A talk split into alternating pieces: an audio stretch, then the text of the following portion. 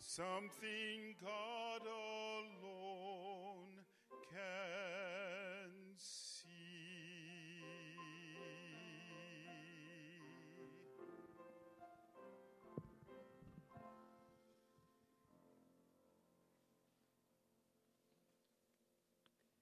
I invite you to stand as we continue worshiping today in the reading of the Word of God. May the Holy Spirit open our ears and our eyes to what Jesus is saying to us today. Luke chapter thirteen, verses ten through twenty-one. Now, Jesus was teaching in one of the synagogues on the Sabbath, and just then there appeared a woman with a spirit that had crippled her for eighteen years. She was bent over and was quite unable to stand up straight. When Jesus saw her, he called her over and said, "Woman, you are set free from your ailment." When he laid his hands on her, immediately she stood up straight and began praising God. But the leader of the synagogue was indignant because Jesus had cured her on the Sabbath. He kept saying to the crowd, "There are six days on which work ought to be done. Come on those days and be cured, and not on the Sabbath day." But the Lord answered him and said, "You hypocrites, does not each of you on the Sabbath untie his ox or his donkey from the manger and lead it away to give it water? And ought not this woman, a daughter of Abraham, whom Satan bound for eighteen long years, be set free from this bondage on the Sabbath day?" When he said this, all his opponents were put to shame, and the entire crowd was rejoicing at all the wonderful things that he was doing. Jesus said, therefore, "What is the kingdom of God like? And to what should I compare it? It is like a mustard seed that someone took and sowed in the garden. It grew and became a tree, and the birds of the air made nests in its branches." And again, he said, "To what should I compare the kingdom of God? It is like yeast that a woman took and mixed in with three measures of flour until all of it was leavened." The gospel of our Lord. Amen. You can be seated. So in this season, the time after Christmas and even including Lent, we will be focusing on parables. It's been a few weeks now. And, and you might be thinking, well, where's the parable in the text today? That is a great question. If you thought that, good eye, good listening. So what I read to you today is obviously a story, an account of Jesus, and it's followed by what's called similitudes. Like if you remember from grammar in, in junior high, metaphors and similes, right? It's a simile where Jesus makes a comparison as a tool for teaching. So really, I'll be honest, it's not really a parable, but it is included in Snod- Klein Snodgrass' giant book on parables. So there you have it. So let's look at the story first. Jesus goes to the synagogue to teach. Now, most towns would have had a gathering place for Jewish people uh, in, in which they would teach and discuss Hebrew scriptures. Here's a photo of a reconstructed temple in Nazareth, and, and scholars believe it likely would have been much more colorful than this, so you'll have to do that in your imagination. And so Jesus is teaching in the synagogue, and then the text says, "Behold, a woman." If you imagine with me that this is a stage play, we could imagine it happening here. And while Jesus is teaching, the spotlight is on him, but then suddenly it's on a woman in the crowd. And, and so we're surprised that she's she's noticed. She's not dressed like a main character. Her her clothes are maybe sort of dull, gray, ill-fitting. She's quiet. She hasn't said anything. She probably hasn't even moved. But the spotlight is suddenly on her, and, and the audience, the readers of this, us, we kind of gasp because we feel bad. This woman is not right. She is bent over. That's what the text says. She has been bent over for eighteen years, and that's repeated twice. That's important. Commentators speculate that she probably has ankylosing spondylitis. I had to practice saying that. Uh, it's a type of arthritis in the spine.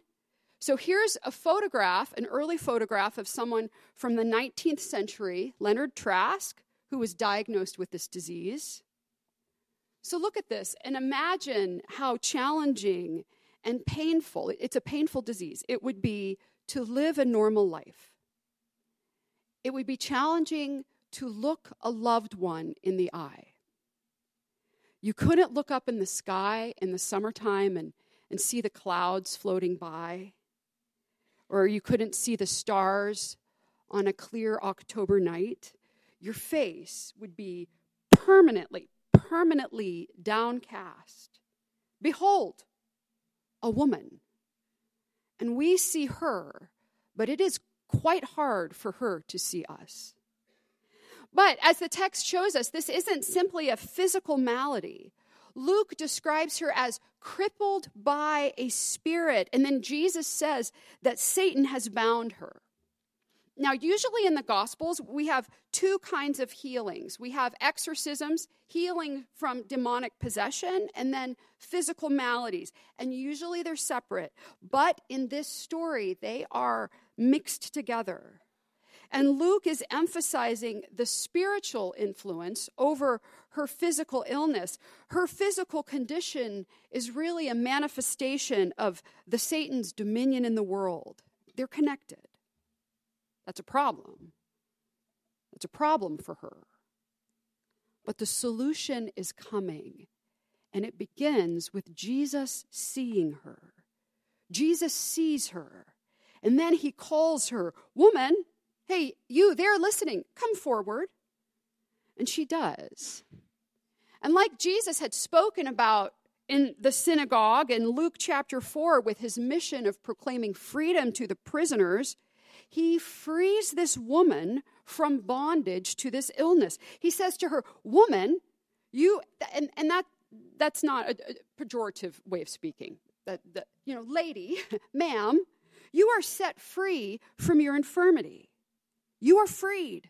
You are released." And then he puts his hands on her, and immediately, the text says, immediately she straightens up. Imagine that picture of Leonard Trask, right? Going from being bowed down. Maybe we hear some cracking. And she is raised up. People might have heard some sounds and cracks as her spine went back into place, and now she's standing upright with her head on her shoulders, her eyes looking at Jesus, seeing him eye to eye, face to face, and immediately she begins to praise God. Can you imagine that moment? Like, maybe people are rubbing their eyes like, "Did I really just see this? Did this just happen?" And maybe if she has family members there, which she likely could have, they are filled with joy that this woman who they love, that her pain and her shame is gone. And, and a little party breaks out in the synagogue, but this then the guy in charge, sometimes he's called like the, the synagogue president, he, he starts to complain. He doesn't like this. He clears his throat, and he uses his Bible to make a point, and he said, "Hey, folks, that was out of order. Remember the Sabbath day and keep it holy. Healing is work, hard work. Come on one of the other six days to be healed. We don't do that sort of thing here. We never have."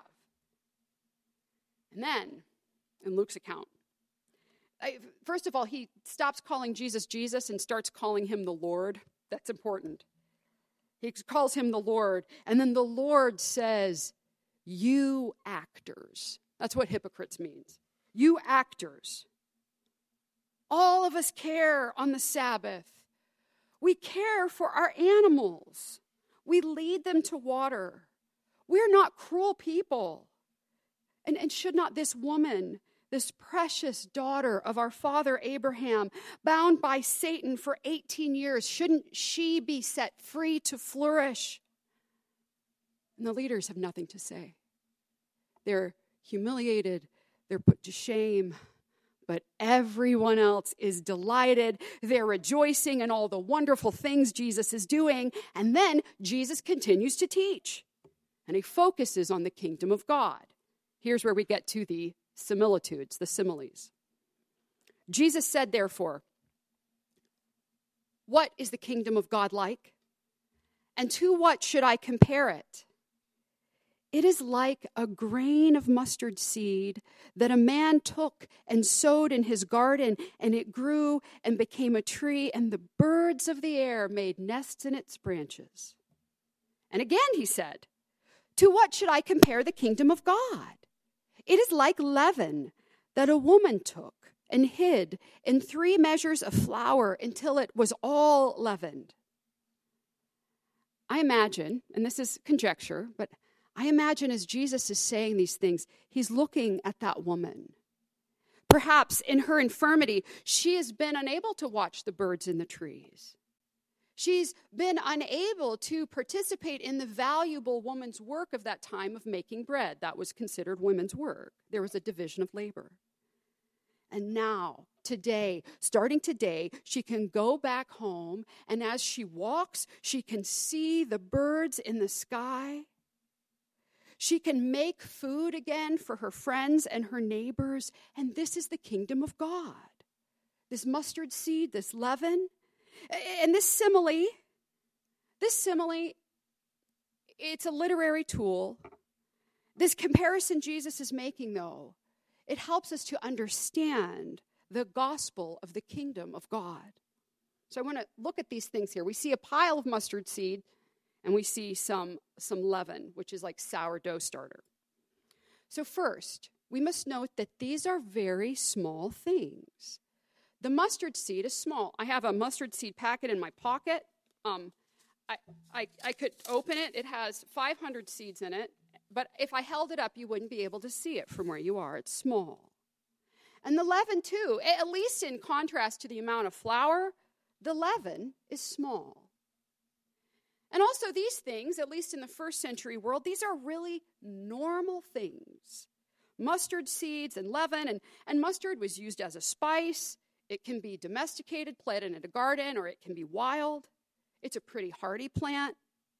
And then the leaven, it's like sourdough starter, like I said. You'd, you'd save a little bit from each batch of bread for the next batch. These things are normal. They're not fancy.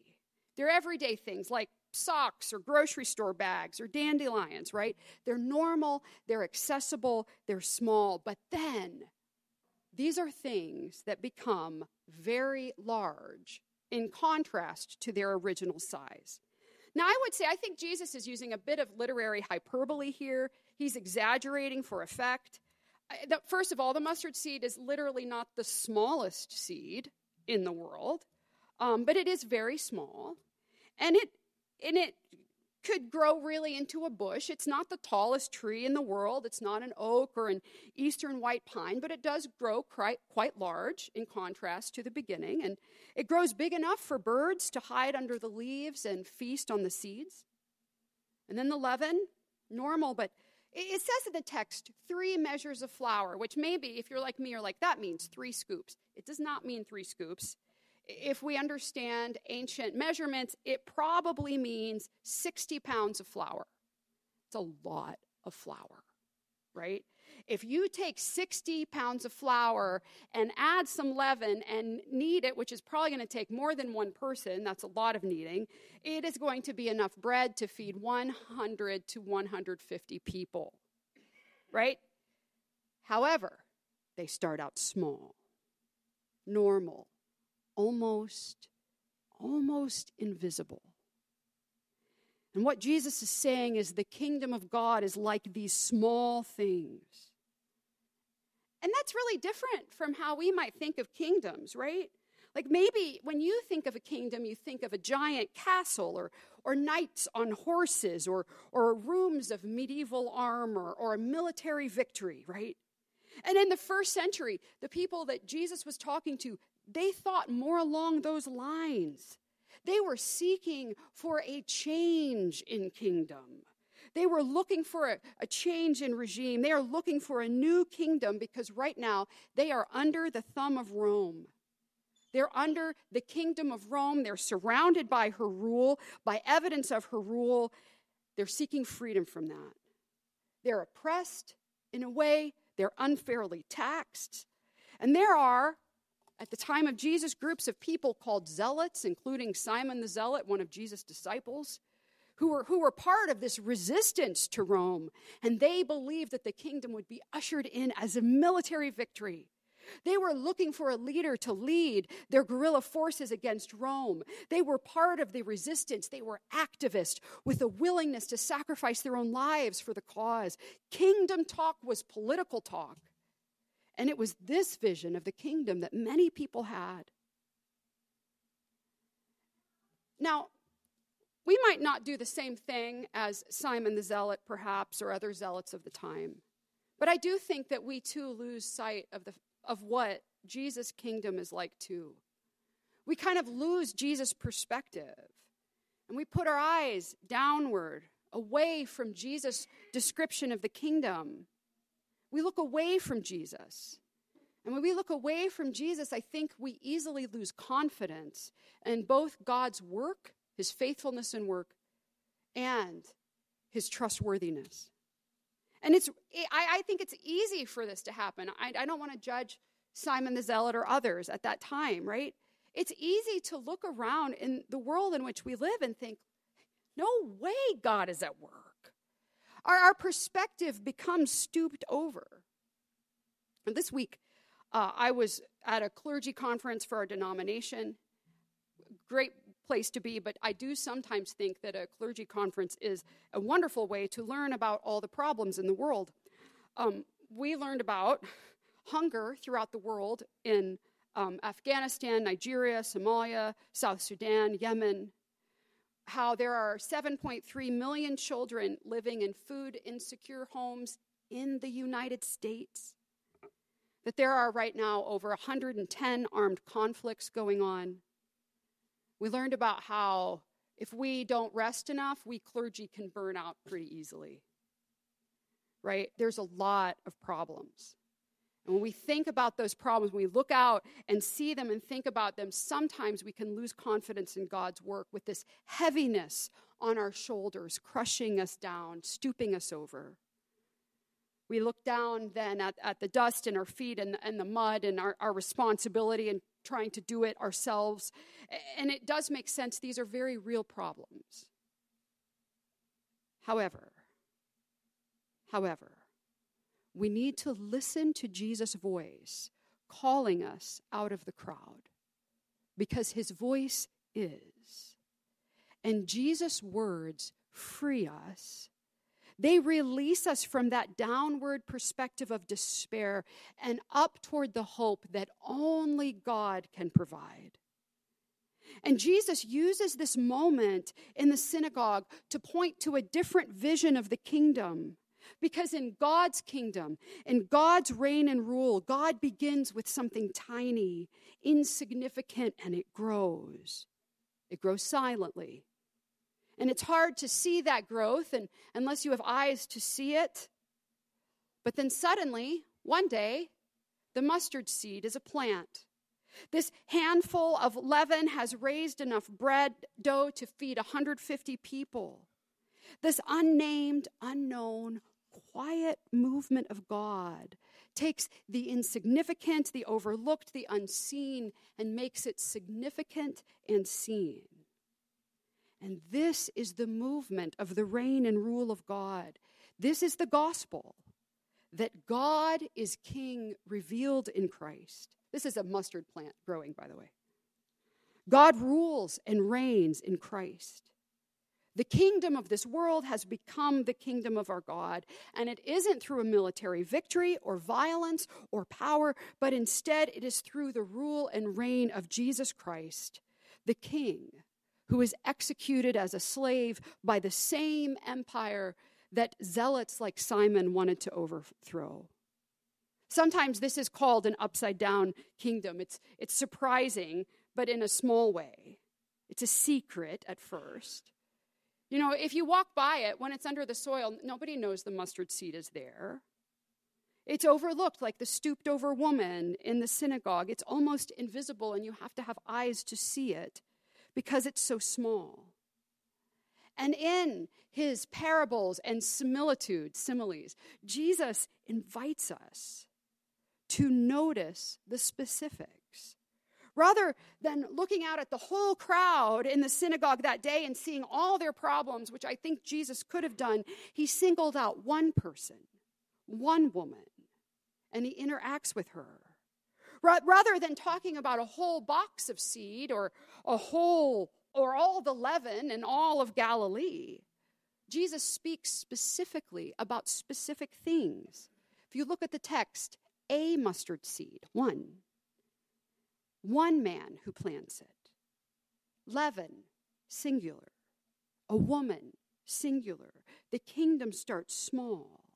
And we need Jesus' perspective to see it, and his simile shows us how. Look at the small things, the normal things.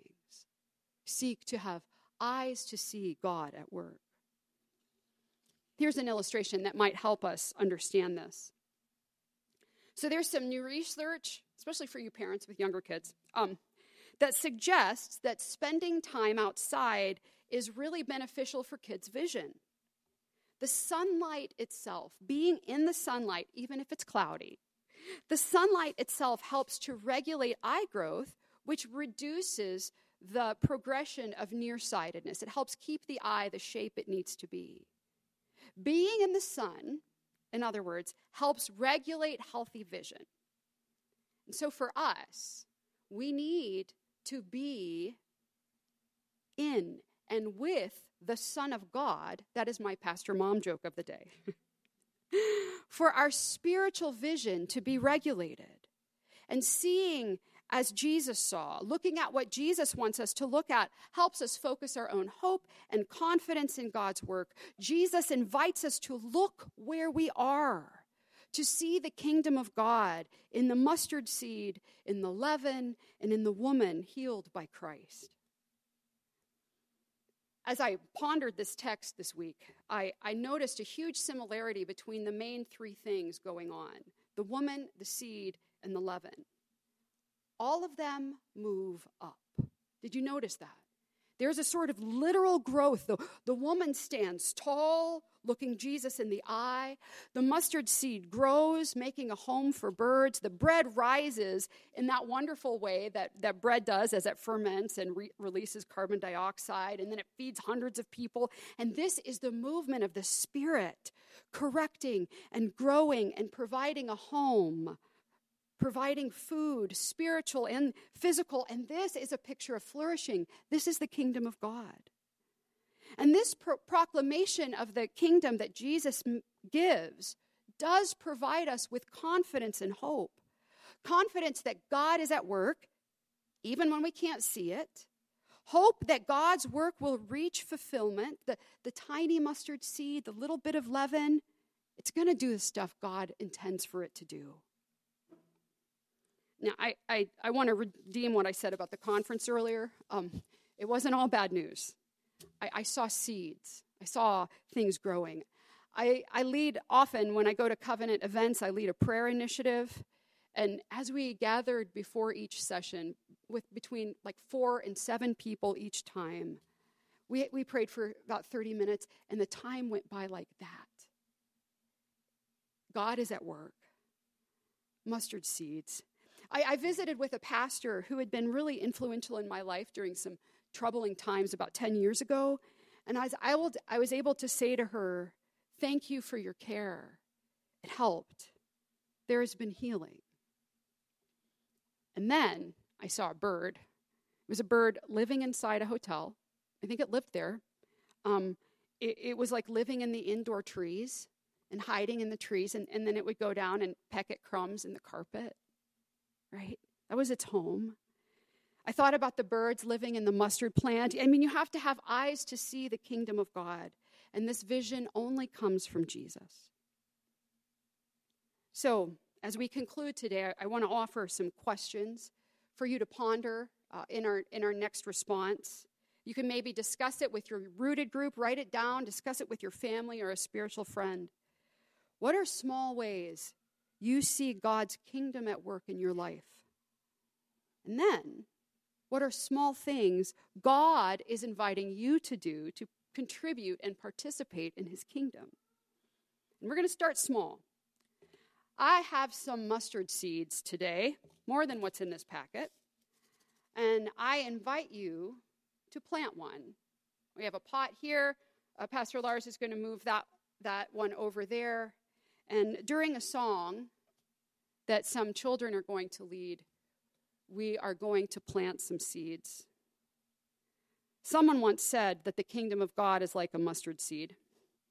So think about that as you plant. Hear Jesus' voice proclaiming the kingdom. What is the kingdom of God like? And to what shall I compare it? It is like a grain of mustard seed that a man took and sowed in his garden, and it grew and became a tree, and the birds of the air made nests in its branches. And again he said, to what shall I compare the kingdom of God? It is like leaven that a woman took and hid in three measures of flour until it was all leavened. The kingdom of God is among us. Let us act in hope.